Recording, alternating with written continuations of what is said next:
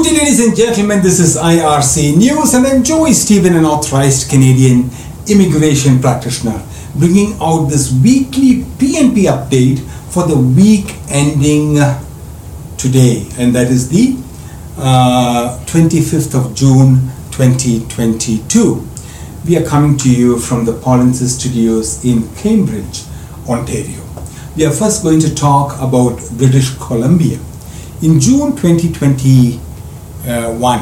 Uh, sorry, June 21st, 2022. Uh, they invited 125 okay, which included the targeted draw, tech, skilled worker, international graduates, which included EEBC option as well. Total invitations was 101, minimum score was 85. Now the targeted draw for childcare early childhood educator, that is NOC code 4214. We had the skilled worker, international graduate, which included the EEBC option. The total invitation was 40, And the minimum score was 60, low score. Next was targeted healthcare. Again, skilled worker, international graduate, entry level, and semi skilled. It, it included the EEBC option as well. Total invitations was 10. The minimum score was 60.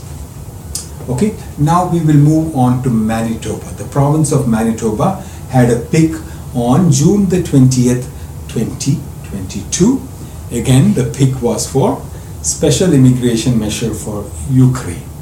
The number of letters of advice uh, to apply issued was 14 and expression of interest have only been considered if they are a citizen of Ukraine, have a minimum of CLB score 4, have established connection in Manitoba either through a close relative, a family-like relationship, community participation, or previous employment or studies in the province.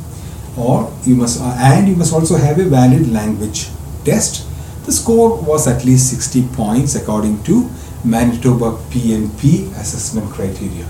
Okay, now that is all about Manitoba.